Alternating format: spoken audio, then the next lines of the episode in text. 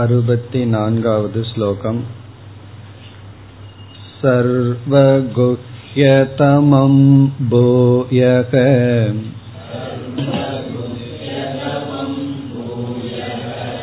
शृणु मे परमं वचक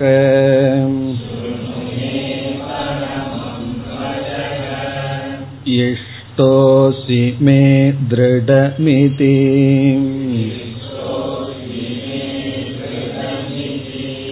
ततो वक्ष्यामि ते हितम्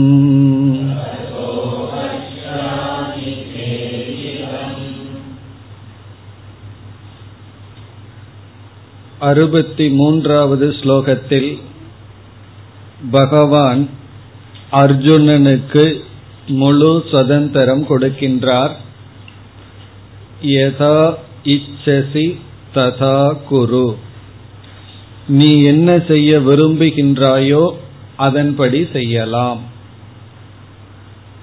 எதற்கு பிறகு? விமிருஷ்ய ஏதத் அசேஷேன.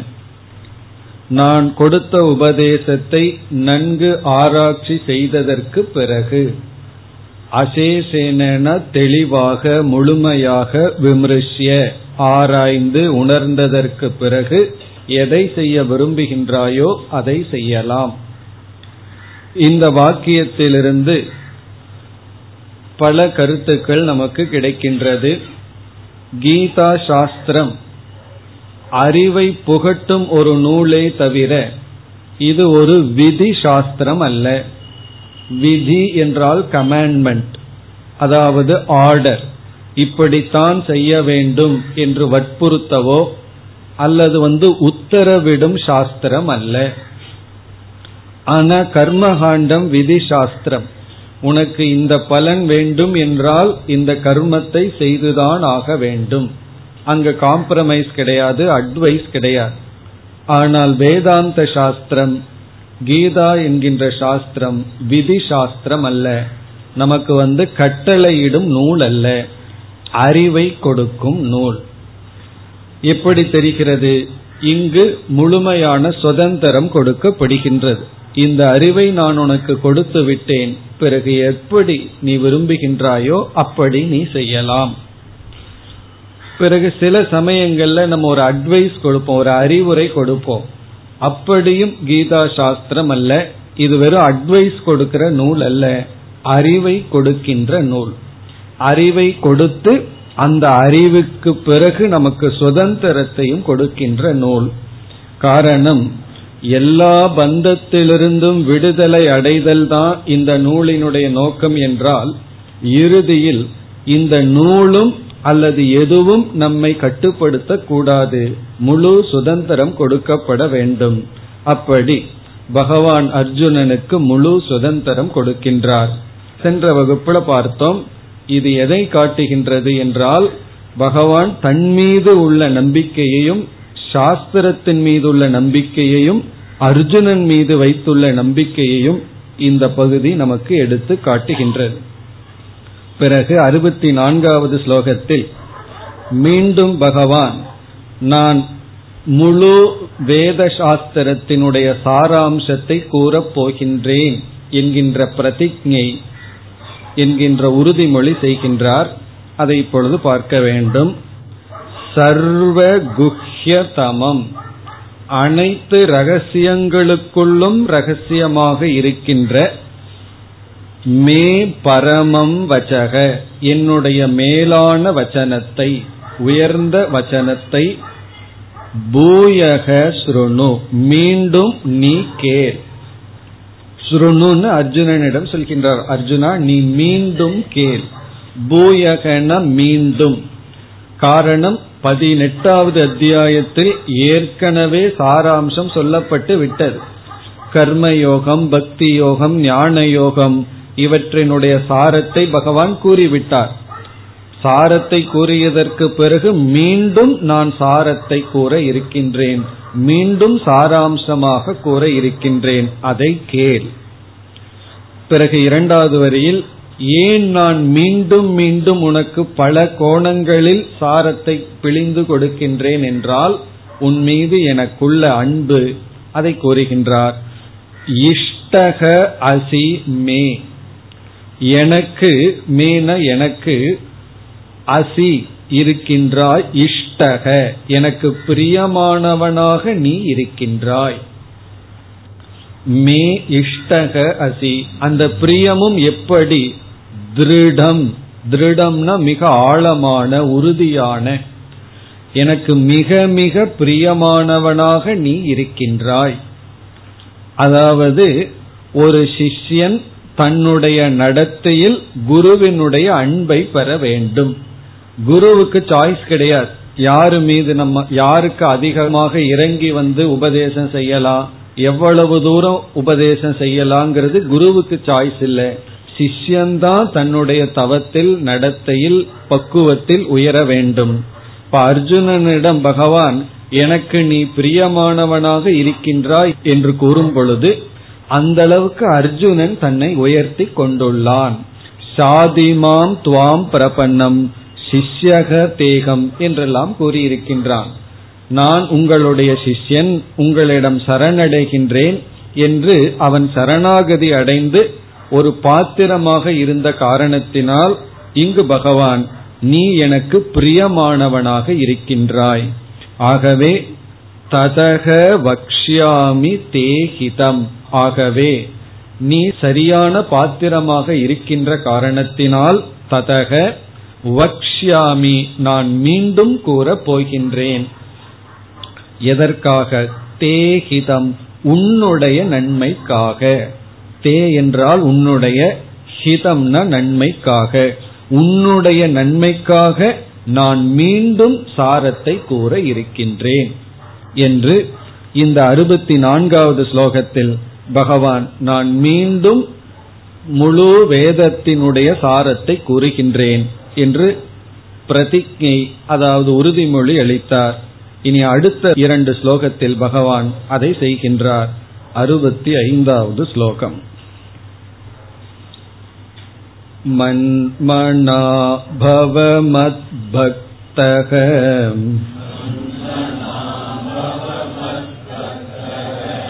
मद्याजी मां नमस्कुरु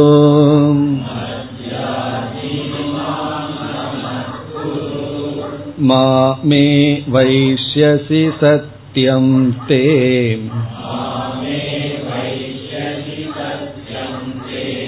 प्रतिजाने प्रियोऽसि मे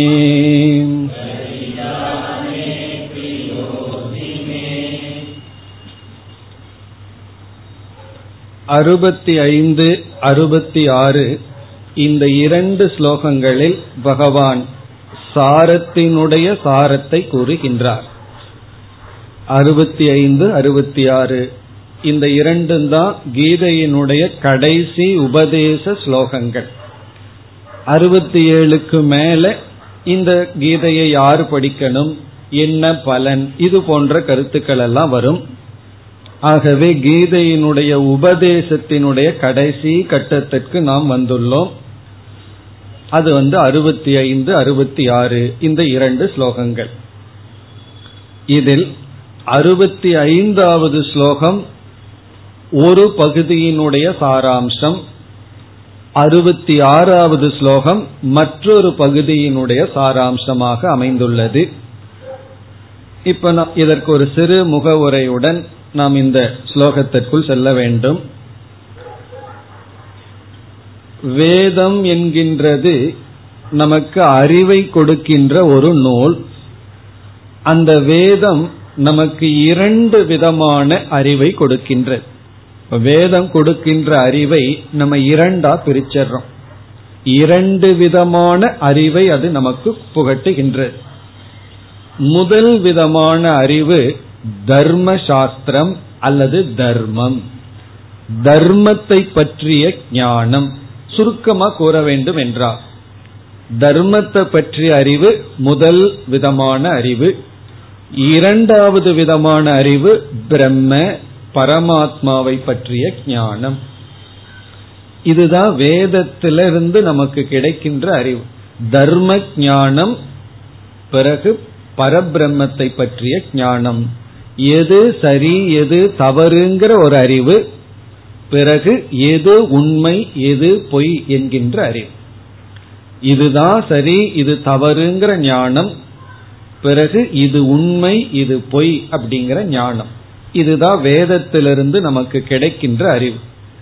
இப்பொழுது அறுபத்தி ஐந்தாவது ஸ்லோகத்தில் முதல் அறிவினுடைய சாராம்சம் அறுபத்தி ஆறாவது ஸ்லோகத்தில் இரண்டாவது அறிவினுடைய சாராம்சம் வந்துள்ளது.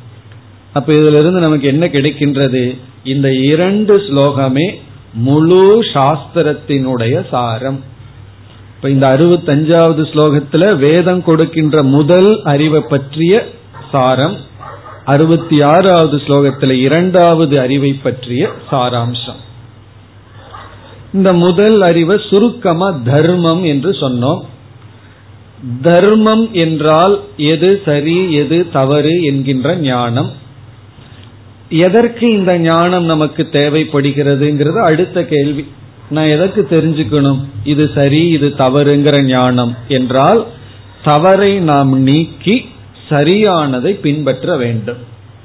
அதுதான் எதற்குன்னு அடுத்த கேள்வி வருது. எதற்கு நான் தவறை நீக்கி சரியானதை பின்பற்ற வேண்டும்?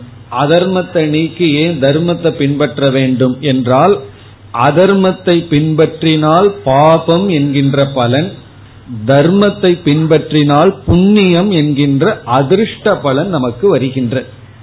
நம்ம வந்து தர்மமான ஒரு செயல் செய்தா புண்ணிய பலன் அதர்மமான ஒரு செயல் செய்தா பாப பலன். அடுத்த கேள்வி சரி வரட்டுமே எதற்கு புண்ணியம் எதற்கு பாவம் என்ற ஒரு கேள்வி வருகிறது. அங்கு ஒரு விளக்காசிரியர் மிக அழகா சொல்றார் எல்லா ஜீவராசிகளுக்கும் இயற்கையாகவே எந்த உபதேசமும் இல்லாமல் இயற்கையாகவே சுகத்தை நாடுதலும் துக்கத்தை தவிர்த்தலும் இருக்கின்ற. அது வந்து நம்ம கடிக்கிற கொசு முதல் கொண்டு எல்லா ஜீவராசிகளை வேணாலும் எடுத்துக்கொள்ளுங்கள். தேவலோகத்தில் இருக்கிற தேவர்கள் வரை எடுத்துக்கொள்ளுங்கள். துன்பத்தை தவிர்த்தலும் இன்பத்தை நாடுதலும் ஸ்வரசம் அப்படின்னு சொல்கிறார். ஒரு ஆசிரியர். ஸ்வரசம்னா இயற்கையாகவே இருக்கின்றது இதுல யாருக்காவது விதிவிலக்கு இருக்குமா? ஒருவர் சொல்றாரு எனக்கு இன்பமா இருந்திருந்து போர் அடிச்சு போச்சு கொஞ்ச நாள் துன்பம் வேணும்னா அந்த துன்பத்தில் அவருக்கு இன்பம் இருக்குன்னு அர்த்தம். அப்படி துன்பத்தை தவிர்த்தலும் இன்பத்தை நாடுதலும் நம்முடைய சுவாவம். பாபம்ங்கிறது நமக்கு துன்பத்தை கொடுக்கும். புண்ணியம்ங்கிறது நமக்கு இன்பத்தை கொடுக்கும். இப்ப நாம ஏன் புண்ணியத்தை தேட வேண்டும்? ஏன் பாபத்தை தவிர்க்க வேண்டும்னா நம்முடைய இயற்கையே நம்முடைய நேச்சர் விருப்பமே எப்படி இருக்கு. துயரத்தை தவிர்க்கணும். துயரத்தை தவிர்க்கணும்னா பாவத்தை தவிர்க்கணும். சுகத்தை நாடுகின்றோம். சுகம் வேணும்னா புண்ணியம் வேண்டும். புண்ணியம் வேணும்னா எது தர்மம்னு தெரியணும். பாவத்தை தவிர்க்கணும்னா எது அதர்மம்னு தெரியணும். ஆகவே வேதத்தினுடைய கர்மகாண்டம் தர்ம அதர்ம ஞானத்தை நமக்கு கொடுக்கின்றது. அது மட்டுமல்ல சில கர்மங்களை எல்லாம் நமக்கு கொடுத்து இந்த கர்மத்தை பின்பற்றினால் இப்படிப்பட்ட சுகத்தை அடையலாம் என்று சுகங்கிற சாத்தியத்திற்கு சாதனையான விதவிதமான கர்மங்கள் விதவிதமான தியானங்கள் எல்லாம் சொல்லப்படுகிறது. எதற்கு கர்மம் எதற்கு தியானங்கள் என்றால் அதிலிருந்து நம்ம இயற்கையா எதை நாடுறோமோ அந்த சுகத்தை அடைகின்றோம். பிறகு நாம் தெரியாமல் சில தவறுகள் எல்லாம் செய்து விட்டோம். பாபம் நமக்கு வரப்போகின்றது பயமா இருக்கு. ஆகவே சில பிராயசித்த கர்மங்கள் தவறான செயலுக்கு இப்படிப்பட்ட பிராயசித்தத்தை செய்தால் பாபம் குறையும் துக்கமானது குறையும் என்று துயரத்தை நீக்க இன்பத்தை அடைய கர்மகாண்டம் தர்மத்தை பற்றியும் விதவிதமான கர்மத்தை பற்றியையும் அறிவை நமக்கு கொடுக்கின்ற. இப்ப கர்ம காண்டத்துக்கு இது ஒரு முக்கியமான பிரயோஜனம். அதாவது புண்ணியத்தை தேடி பாபத்தை நீக்கி இன்பத்தை அடைந்து துன்பத்தை தவிர்த்தல்.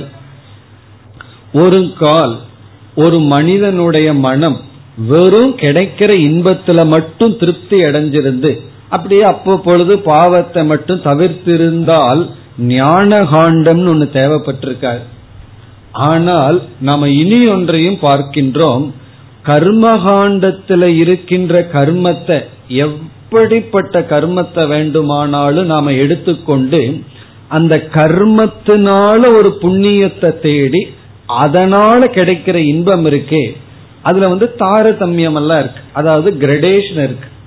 ஒரு விதமான கர்மம் பண்ணா ஒரு சுகம். அதை விட கொஞ்சம் கஷ்டப்பட்டு கர்மம் பண்ணா அதிக சுகம். இப்படி எல்லாம் இருந்தாலும் ஆனா இந்த கர்மகாண்டத்துல கர்மத்தை பின்பற்றி அதனால கிடைக்கிற சுகத்துல எந்த மனிதர்களும் முழுமையான திருப்தியை அடைய முடிவதில்லை. கண்டிப்பா அடைய முடியாது. எவ்வளவுதான் கர்மத்தை பண்ணாலும் அதனால கிடைக்கிற புண்ணியம் அந்த புண்ணியம் தீர்ற வரைக்கும் தான் சுகம். அதற்கு பிறகு என்ன பண்ணணும்? மீண்டும் கர்மம் பண்ணணும். பிறகு அந்த புண்ணியத்தை அடைஞ்சு சுகத்தை அடையணும். சம்பளம் வாங்குறது போல. ஒரு மாசம் வேலை பண்றோம். முதல் தேதியில பணம் கிடைக்குது. சந்தோஷமா தான் இருக்கு. எவ்வளவு நாளுனா? அது தீர்ற வரைக்கும். அதற்கு பிறகு நம்ம உழைக்கணும். பொருளை சம்பளத்தை வாங்கணும். புண்ணியத்தை சேர்க்கணும். இன்பத்தை அனுபவிக்கணும். அப்போ இந்த இன்பத்திலேயே ஒரு துன்பம் கலந்திருக்கு. அது சுவாவமா வருவதில்லை. கர்ம பலனாக வருகின்றது. அந்த கர்ம பலன் அனித்தியம். அந்த கர்ம பலன் தாரதமியத்துடன் கூடியது. ஆகவே கர்மகாண்டத்திலிருந்து ஒருவன் நிறைவை அடைய முடியாது. அப்படின்னா கர்மகாண்டத்தை விட்டுலான்னா விட்டுட்டா நேச்சுரலா பாவத்துக்கு போயிருவோம் பாவம் பண்ண துக்கம்தான். இப்ப கர்மகாண்டத்தை விடவும் முடியாது. அதே சமயத்துல அதுவுமே பூர்ணமாக இல்லை. அப்பொழுது நாம் என்ன செய்கின்றோம்?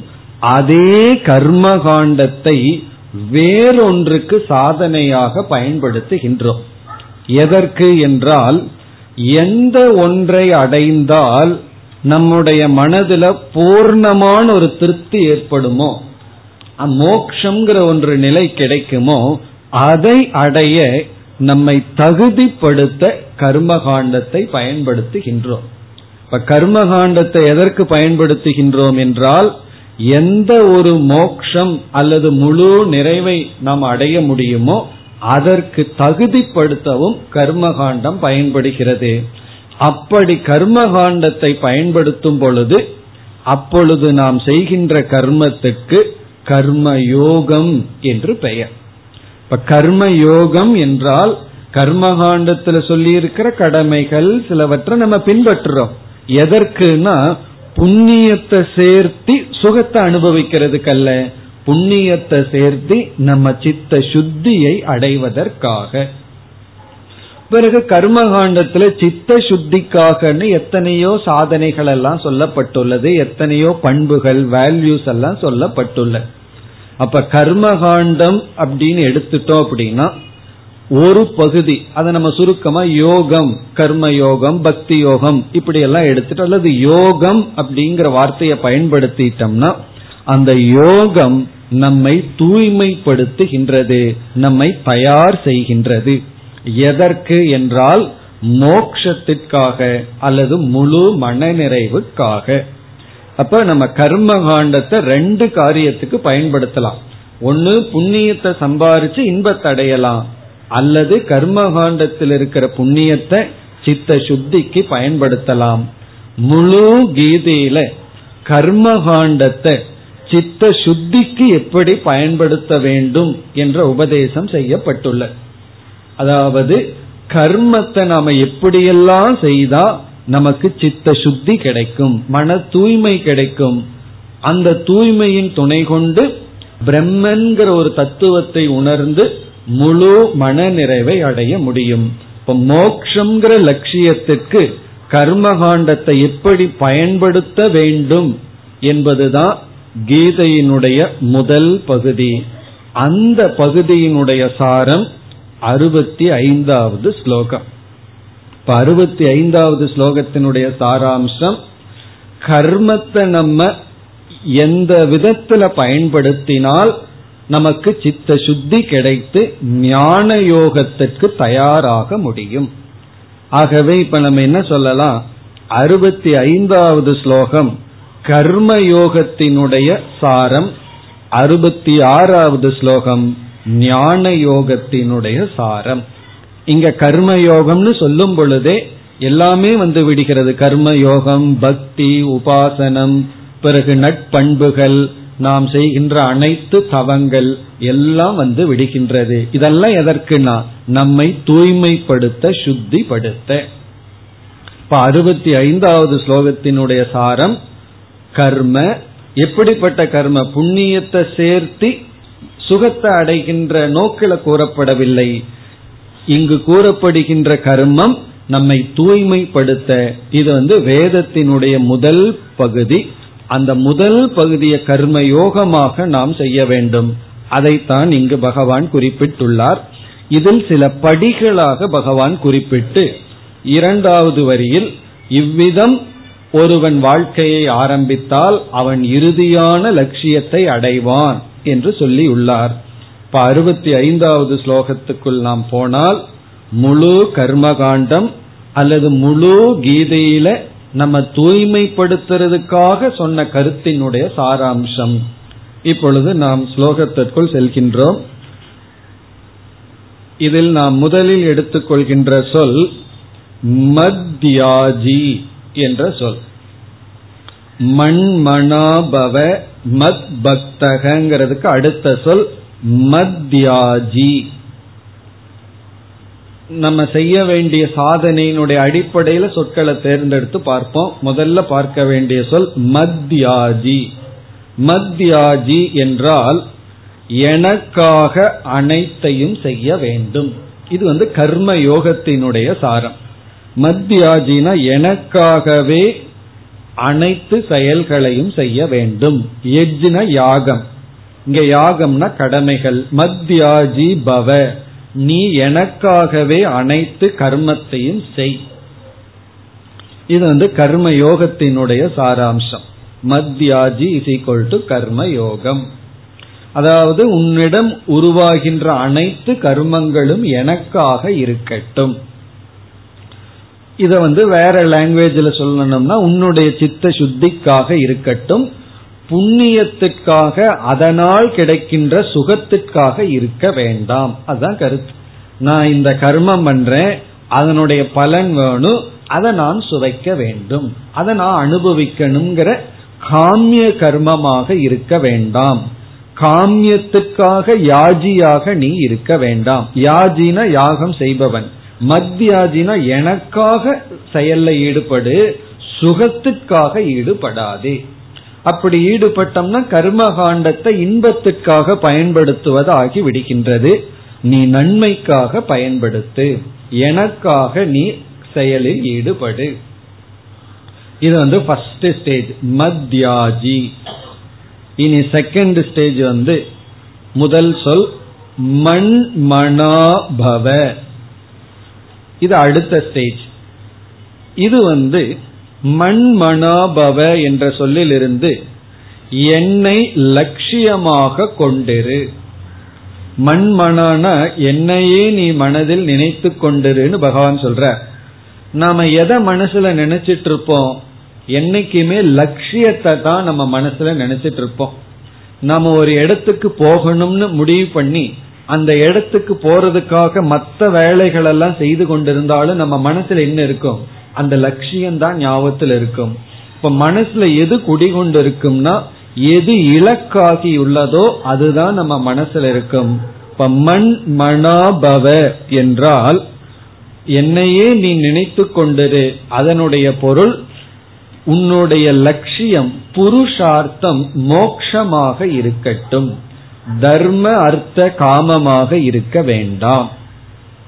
அதாவது இந்த இடத்துல பகவான் நம்ம வந்து உன்னுடைய கோல் வந்து நானா இருக்க வேண்டும் அப்படின்னு சொல்ற வேறு எதுவும் வேண்டாம். அதாவது கோலை ரெண்டா பிரிக்கலாம். ஒன்னு டெம்பரரி பக்கத்தில் இருக்கிற கோல் இனி ஒன்னு அல்டிமேட் கோல் இறுதியான முடிவு. உன்னுடைய இறுதியான லட்சியம் நானாக இருக்கட்டும்.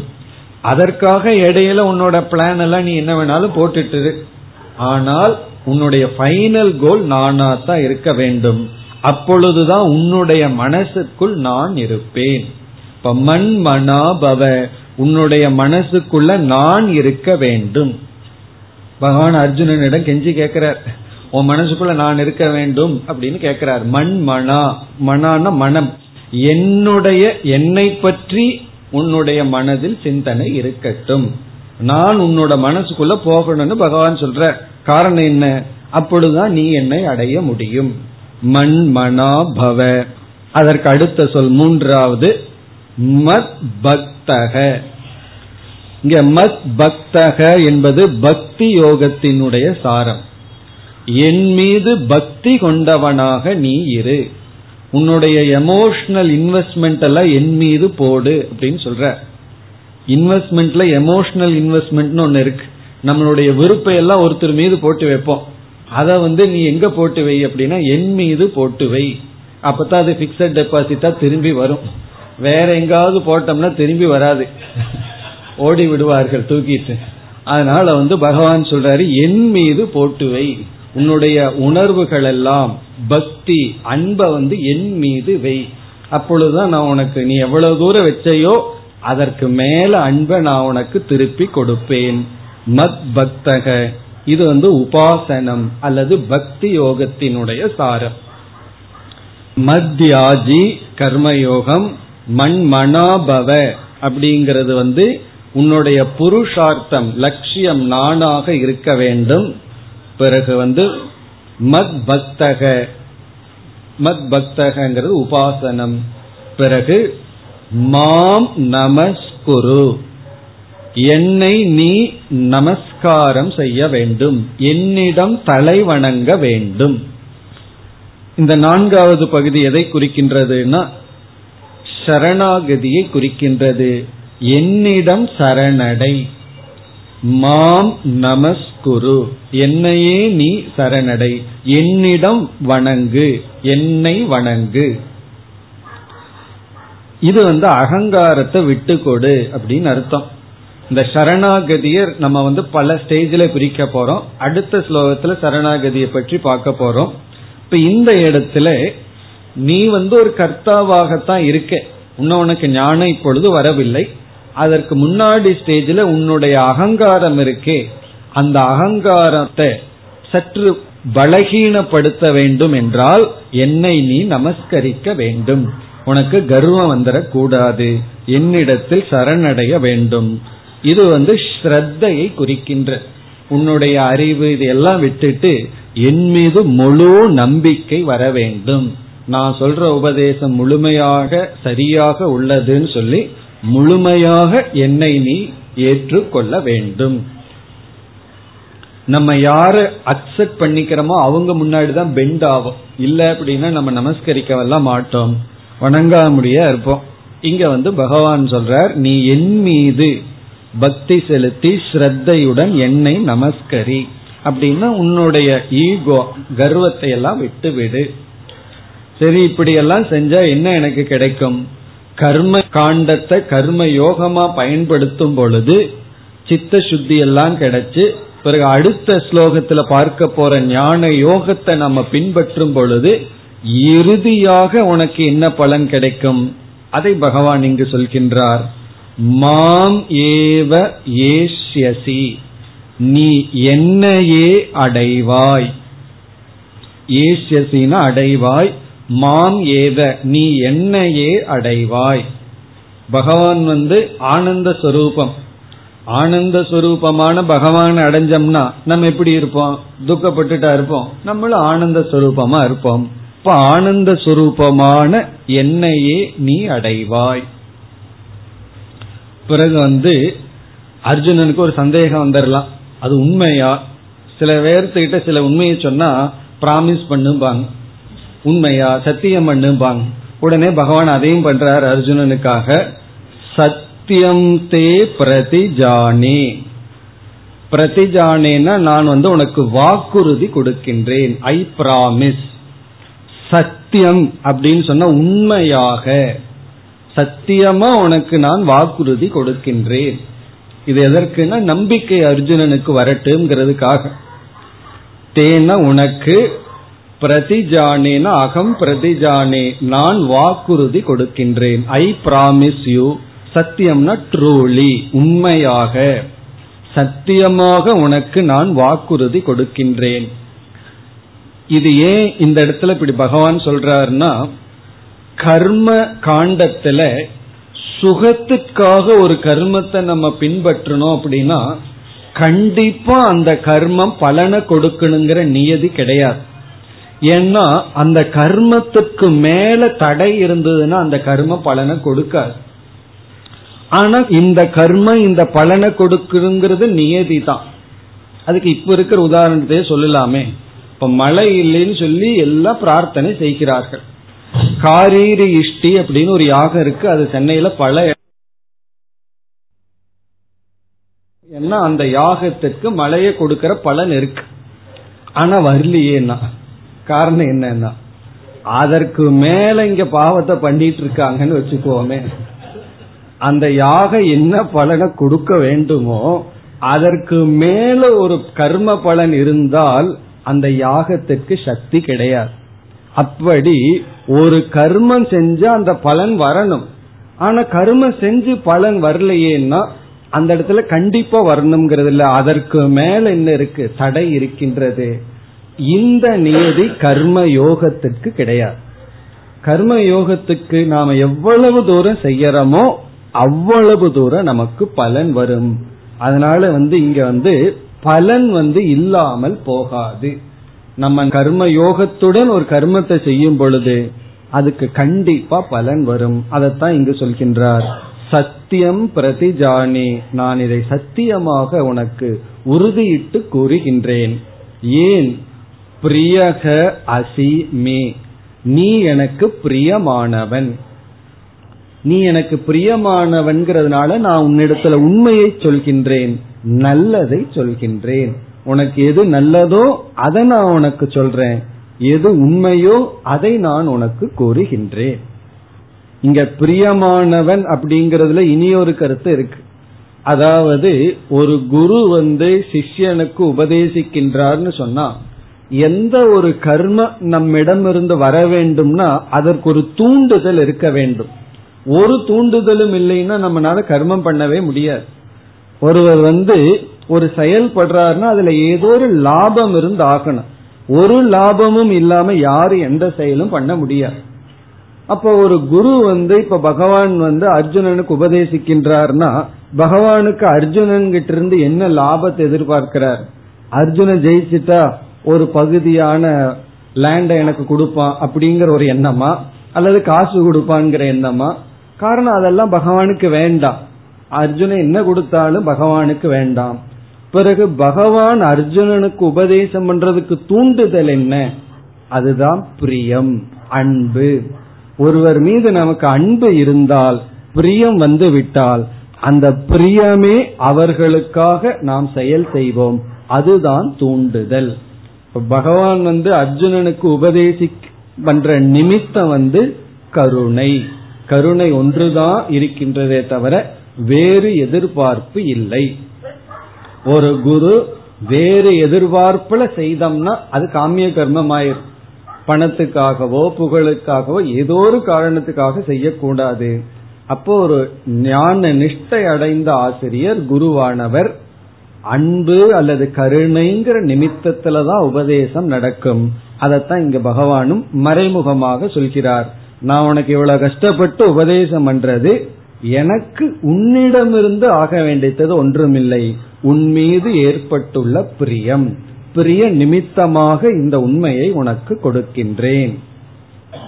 இனி அடுத்த ஸ்லோகத்தில் அடுத்த கருத்தினுடைய சாரம் வருகின்றது அறுபத்தி ஆறாவது ஸ்லோகம் சர்வதர்மான் பரித்யஜ்ய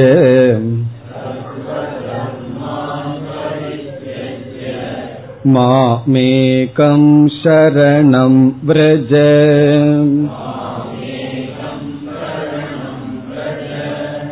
अहं त्वा सर्वपापेभ्यः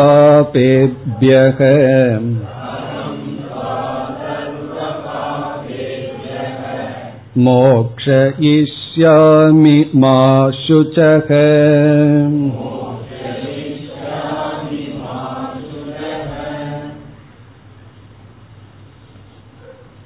வேதம் நமக்கு கொடுக்கின்ற அறிவு இரண்டு என்று பார்த்தோம் ஒரு அறிவினுடைய சாராம்சத்தை சென்ற ஸ்லோகத்தில் பார்த்து முடித்தோம்.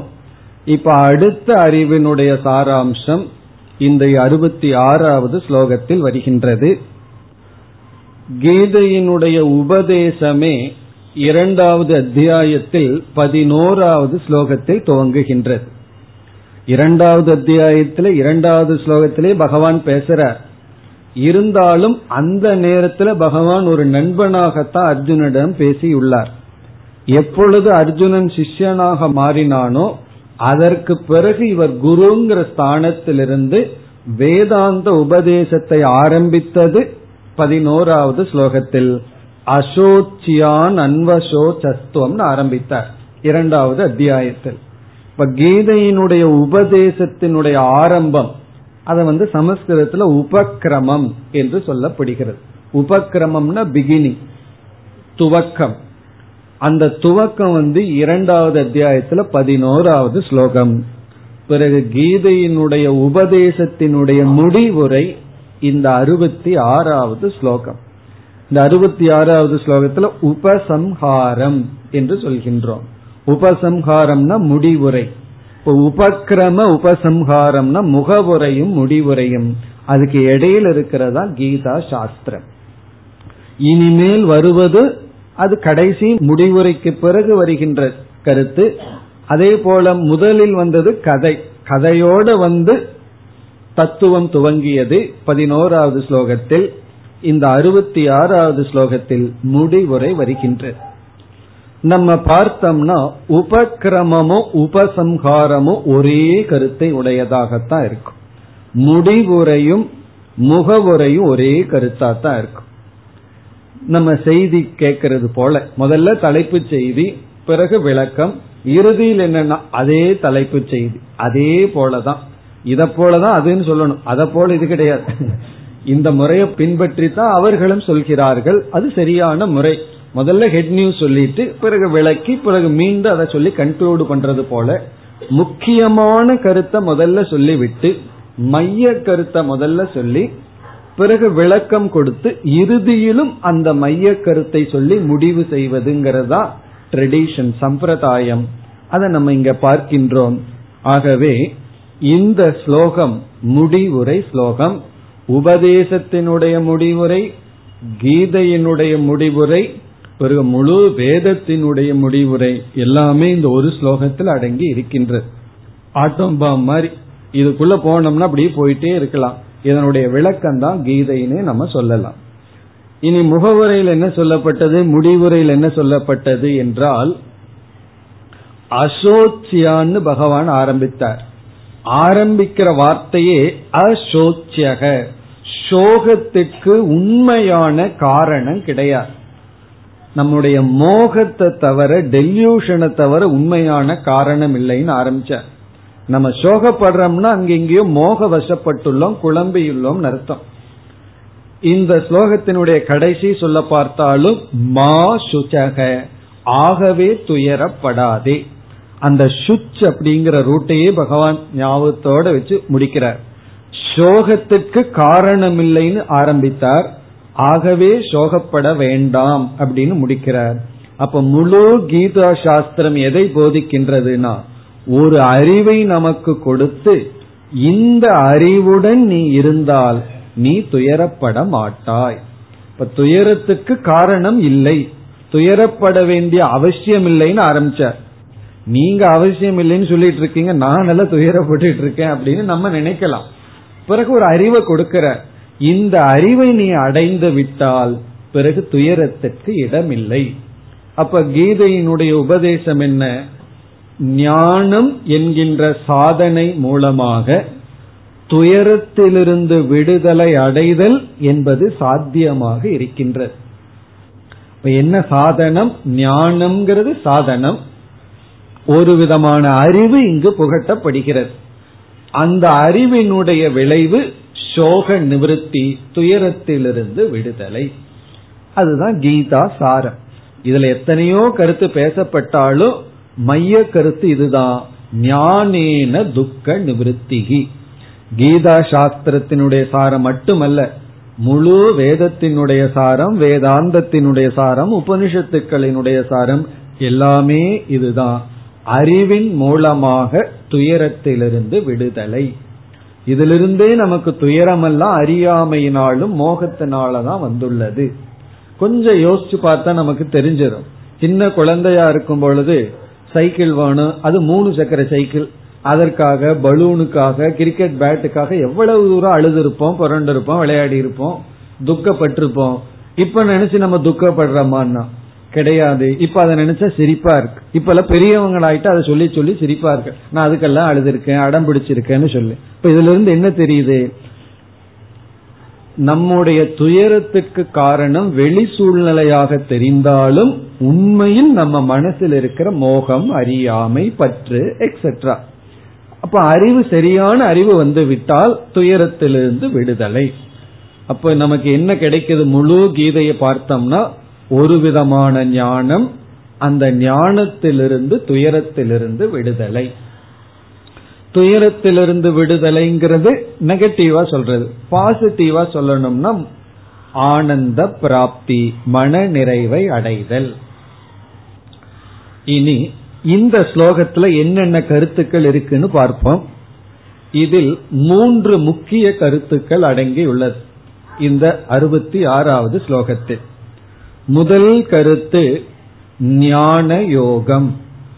ஞானம் யோக ஞான யோகம். அதனுடைய விளக்கத்தை பிறகு பார்ப்போம்.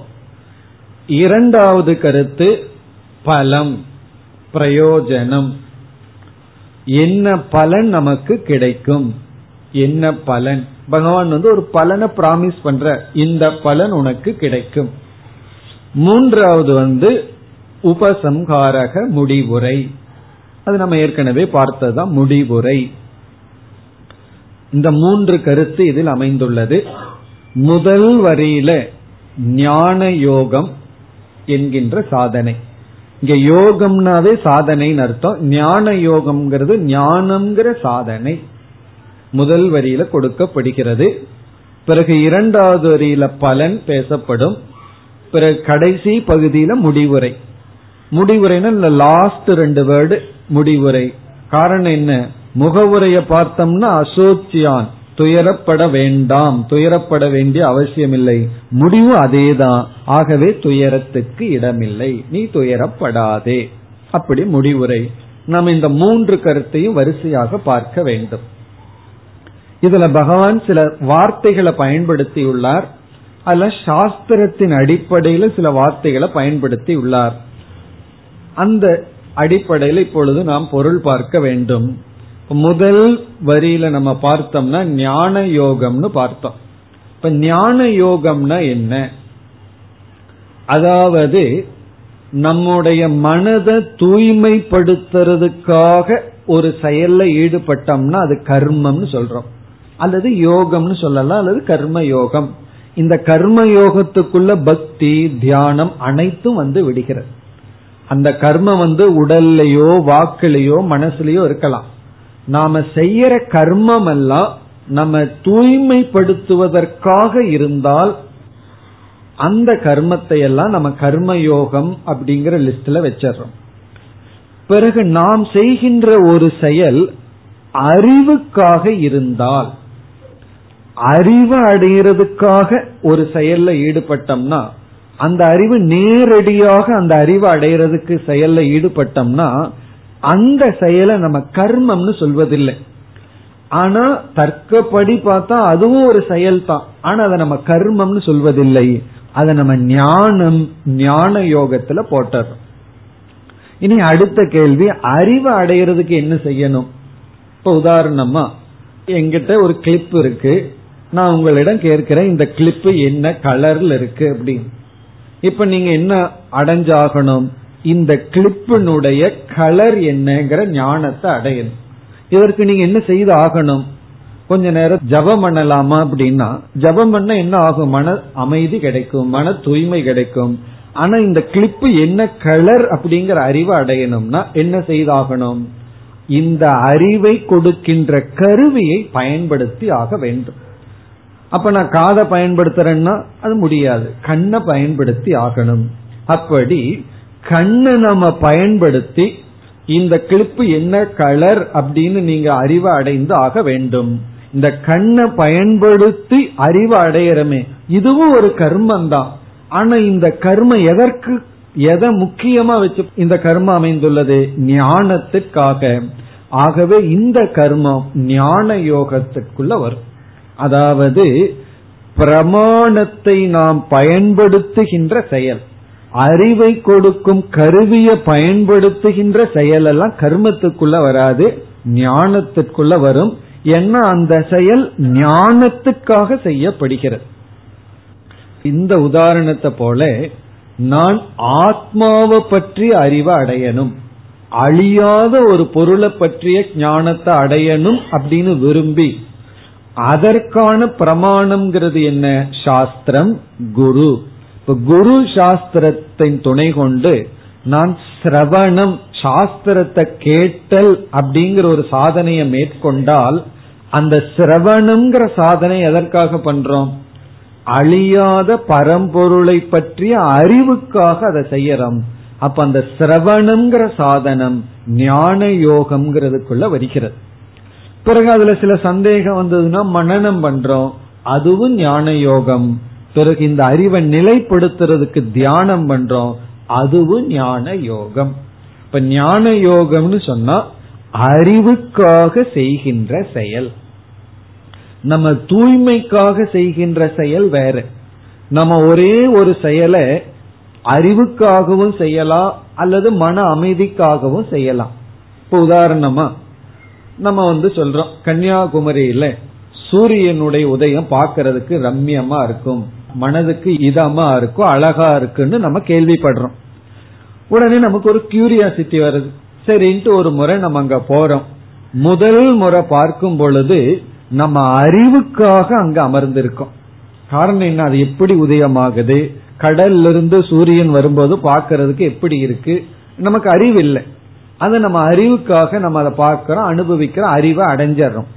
பிறகு நாங்க நான்கு நாள் தங்கி இருக்கோம். ஒவ்வொரு நாளும் போய் பார்க்கிறோம்னு வச்சுக்கோமே. இப்ப இரண்டாவது நாள் நாம போய் பார்க்கிறது அறிவுக்காக அல்ல. ஒரு மன நிறைவுக்காக சந்தோஷத்துக்காக அனுபவத்துக்காக பார்க்கிறோம். அப்படி அறிவுக்காக முதல்ல பண்றோம். அதற்கு பிறகு நமக்கு ஞானம் இருக்கு. ஆனா இருந்தாலும் நம்ம எதற்காக பண்றோம் அப்படின்னா இன்பத்துக்காக மன சந்தோஷத்துக்காக மகிழ்ச்சிக்காக செய்யறோம். அதே போல அறிவுக்காக ஒரு செயல் பண்றதுங்கிறது ஞான யோகம். நம்ம தூய்மைக்காக மனதை அமைதிப்படுத்துறதுக்கோ மன திருப்திக்கோ வேற அறிவை தவிர வேற ஏதாவது செய்து அதெல்லாம் கர்மத்தில் வருகின்றது. இப்ப ஞான யோகம்ங்கிறது அங்கேயும் ஒரு கர்மம் இருக்கு. ஞான யோகம்னா எந்த செயலும் அல்ல அப்படின்னு அர்த்தம் கிடையாது. செயலற்ற நிலைன்னு அர்த்தம் அல்ல செயலை அறிவுக்காக பயன்படுத்துதல். இப்போ அறிவுக்காக நம்ம செயல்படணும் அப்படிங்கிற சூழ்நிலையில நம்முடைய காலம் நம்முடைய உழைப்பு நம்முடைய ஆரோக்கியம் எல்லாத்தையும் எதற்கு பயன்படுத்தி ஆகணும்? விசாரம் அப்படிங்கிற ஒரு அறிவுக்காக செயல்பட்டாக வேண்டும். அந்த நேரத்துல நம்ம தூய்மைக்காகவும் செயல்பட வேண்டியது இருந்ததுன்னு வச்சுக்குவோமே. அப்ப என்ன ஆகும்? நம்ம அறிவுக்காக அதிகமா செயல்பட முடியாது. நம்ம தூய்மைக்காகத்தான் நம்ம செயல்பட்டு கொண்டு இருப்போம் அப்ப நமக்கு என்ன புரியுது? தூய்மை இல்லாம அறிவுக்கான செயல்ல ஈடுபட்டாலும் அறிவு வராதுன்னு நமக்கு புரியும்.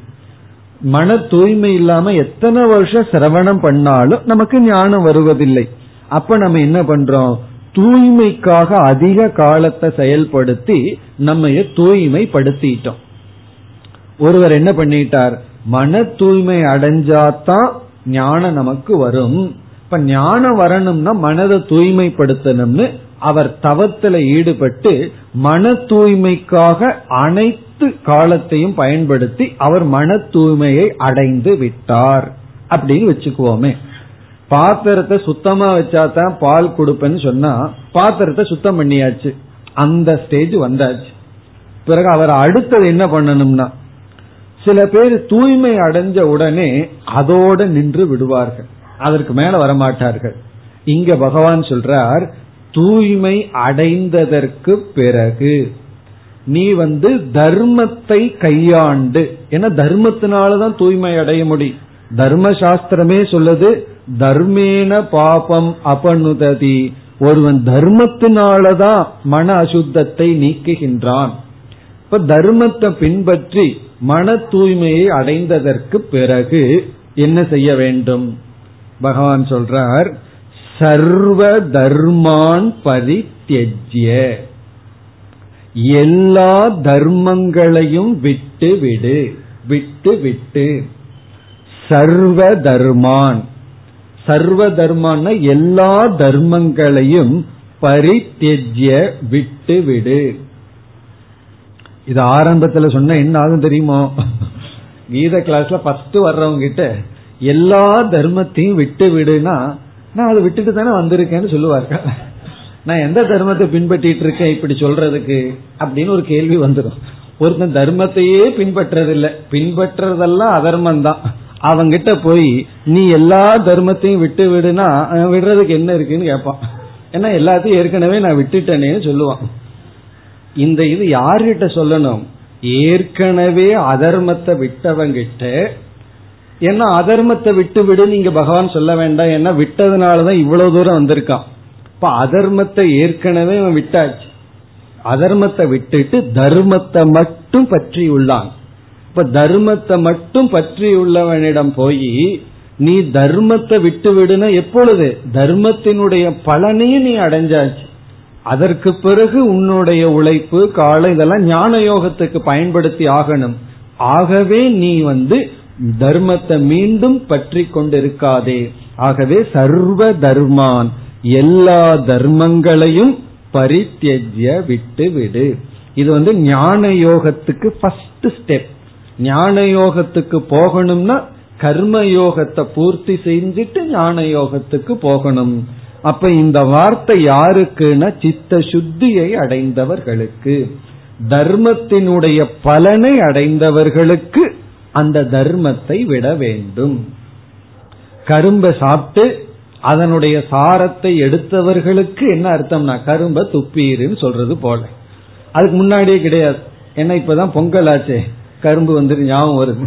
அப்படி கரும்பை சாப்பிட்டு கரும்பினுடைய ஜூஸை எடுத்ததற்கு அப்புறம் அதை சாப்பிட்டே இருந்தேன்னு வைவோ சிக்லெட் மாதிரி சாப்பிட்டு இருந்தா என்ன ஆகும்னா அது சாப்பிடக்கூடாது. பரித்தியஜ்ய விட்டு விட வேண்டும். இங்க தர்ம சப்தத்துல அதர்மமும் சேர்ந்திருக்கு. அதர்மத்தையும் விட்டு விடுன்னு. ஆனா ஏன் பகவான் சொல்லல? பகவான் வந்து இங்க ஏன் சொல்லல நீங்க அதுக்கு இடம் இல்ல அவசியம் இல்லை.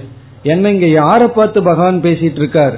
கர்மயோகத்துக்குள்ள வந்து ரொம்ப தூய்மை அடைஞ்சவனை பார்த்து பேசிட்டு இருக்கார்.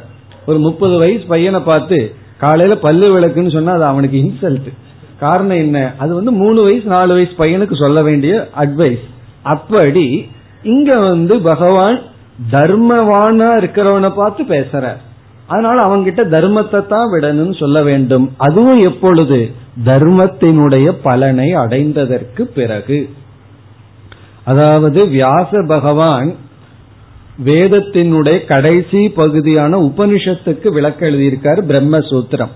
அங்கு அவருடைய ஆரம்பமான சூத்திரம் அதாதோ பிரம்ம ஜிக்யாசா இப்பொழுது பிரம்மத்தை பற்றிய விசாரம் ஆரம்பிக்கின்றது. பிறகு வியாசருடைய சிஷ்யர் கர்மகாண்டத்துக்கு சூத்திர ரூபமா எழுதியிருக்காரு ஜெய்மினி. அவருடைய முதல் சூத்திரம் அதாதோ தர்ம ஜிக்யாசா இப்பொழுது தர்மத்தை பற்றிய விசாரம். அப்படி வேதமே ரெண்டு விசாரம். தர்ம விசாரம் பிரம்ம விசாரம். இப்ப அந்த இடத்துல விளக்கம் சொல்லப்படுகிறது இப்பொழுது தர்மத்தை பற்றிய விசாரம்ங்கிற இடத்துல அதர்ம விசாரமும் அப்படின்னு சேர்த்தி கொள்ளப்படுகிறது. ஏன்னா எது அதர்மங்கிற அறிவும் புகட்டப்படுகிறது எது தர்மங்கிற அறிவும் புகட்டப்படுகிறது. ஆகவே இங்கு சர்வ தர்மான்னா ஏற்கனவே நீ அதர்மமான பாவ செயலை எல்லாம் விட்டு புண்ணியத்தை சேர்த்துக்கின்ற தர்மமான செயலுக்குள் வந்து விட்டாய். ஆகவே இப்பொழுது அந்த செயலினுடைய பலனையும் நீ அடைந்து விட்டாய். அந்த தருணத்தில் நீ அந்த தர்மங்களை எல்லாம் விட்டு விடு இந்த இடத்துல தர்மம்ங்கிற சொல்லுக்கு வந்து பல அர்த்தம் இருக்கு. இந்த தர்மம்ங்கிற வார்த்தை நம்ம பல முறை கேள்விப்பட்டிருக்கோம் பல அர்த்தம் இருக்கு. இந்த இடத்துல வந்து கர்ம அப்படின்னு அர்த்தம். ஏன்னா தர்மங்கிறதுக்கு நட்பண்புகள் அப்படின்னு ஒரு அர்த்தம் இருக்கு. அந்த அர்த்தம் இங்கு வராது. அதை கவனமா நம்ம வந்து மனதில் வச்சுக்கணும். தர்மம்ங்கிறதுக்கு வேல்யூஸ் அர்த்தம் இருக்கு. நல்ல நல்ல பண்புகள். அவன் தர்மவான் அப்படின்னா நல்ல பண்புகளுடன் இருக்கிறான்ங்கிற அர்த்தத்திலையும் சொல்றோம். கீதையில வந்து பகவான் கஷ்டப்பட்டு எவ்வளவு இடத்துல பண்புகளை எல்லாம் உபதேசிச்சிருக்கார். இந்த இடத்துல திடீர்னு எல்லா பண்புகளையும் விட்டு விடுன்னு அர்த்தம் கிடையாது. இப்ப தர்மம்ங்கிறதுக்கு பண்புகள் குட் வேல்யூஸ் அர்த்தம் அல்ல. கர்ம அப்படின்னு அர்த்தம். அதாவது நம்முடைய கடமைகள் சொதர்மம் விதவிதமான கர்மங்கள் நம்ம தூய்மைப்படுத்துகின்ற கர்மங்கள். அந்த கர்மங்களை எல்லாம் நீ பயன்படுத்தி தூய்மை அடைந்ததற்கு பிறகு சர்வ தர்மான் பரித்தெஜ்ய நீ அதை விட்டுவிட வேண்டும். இங்க எதற்கு பகவான் சொல்றாருன்னா பகவானே அனுமதி கொடுக்கிறார். அந்த கர்மத்தினால்தான் தூய்மை அடைந்தன்னு சொல்லி ஒரு கிராட்டிடியூட வச்சுட்டு அந்த நன்றி உணர்வே நமக்கு தடையாக வந்து விடக்கூடாது. சில சமயம் நமக்கு கிராட்டிடியூடு தடையாயிரும். நன்றி உணர்வு இல்லாம இருக்கிறது மிக கீழான குணம்.